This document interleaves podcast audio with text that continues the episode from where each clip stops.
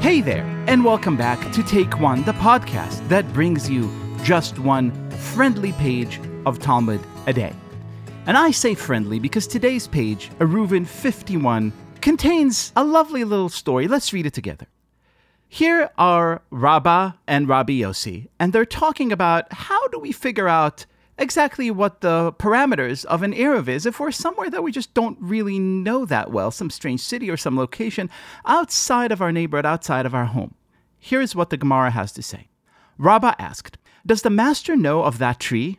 Rav Yosef said to him, No, I do not know of it. He said to him, Then rely on me as it was taught in a Baraita that Rabbi Yossi says, if two people were walking together, one of whom is familiar with a particular location in the distance and one is not familiar with it, the one who is not familiar with it entrusts his right to designate his residence to the one who is familiar with it. And the one who is familiar with it says, my residence is in such and such place. Now, look, you don't have to really dig the intricacies of Eruv building to understand the beauty of this one simple yet profound passage in which the rabbis say, look, sometimes you're going to be in a situation where you simply don't know how to do something. You're simply completely lost.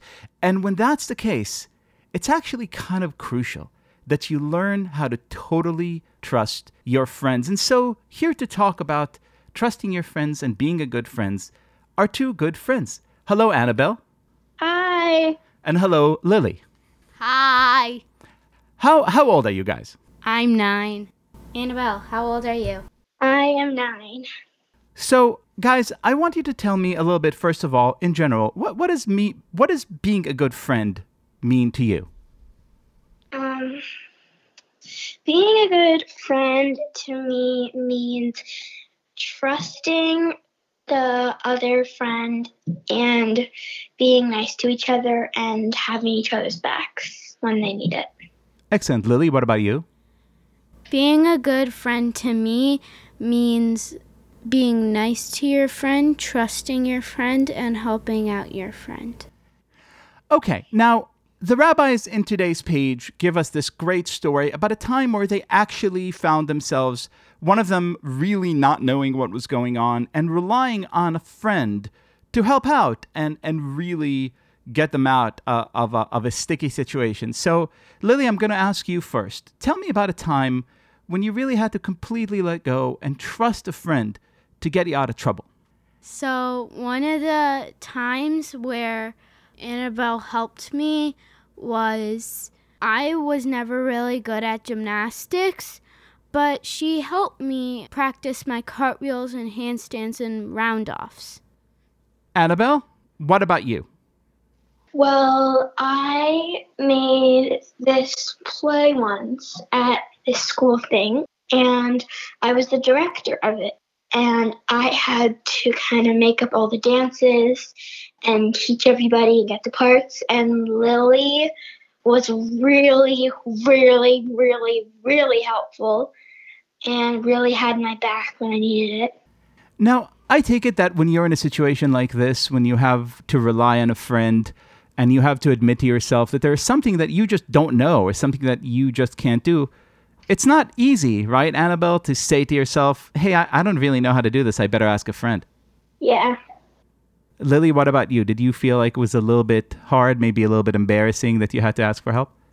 Um, sometimes yes, but sometimes no.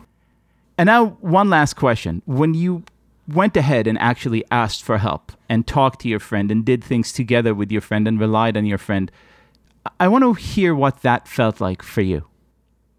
Well, sometimes if I ask a friend for help, I usually really, really, really need help.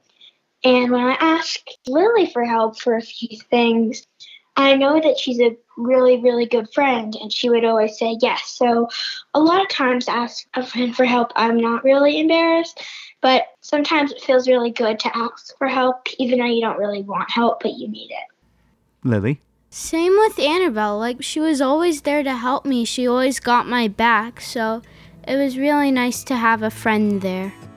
Guys, you two are great friends, and may you continue to inspire us to always reach out and help out our friends. Thank you so much for being our guest today.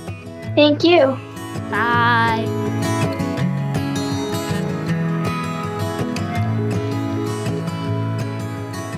This has been Take One, a production of Tablet Magazine.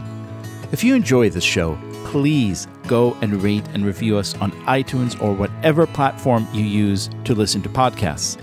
Each week, we'll be releasing new episodes, Monday through Friday, covering the entire weekly portion of Daf Yomi. I'm your host, Liel Leibovitz. Our producer is Josh Cross, and our editor is Paul Ruest. For more information, go to tabletmag.com slash take one or email us at takeone at tabletmag.com. I hope we've made your day a little bit more Talmudic, and we'll see you again soon.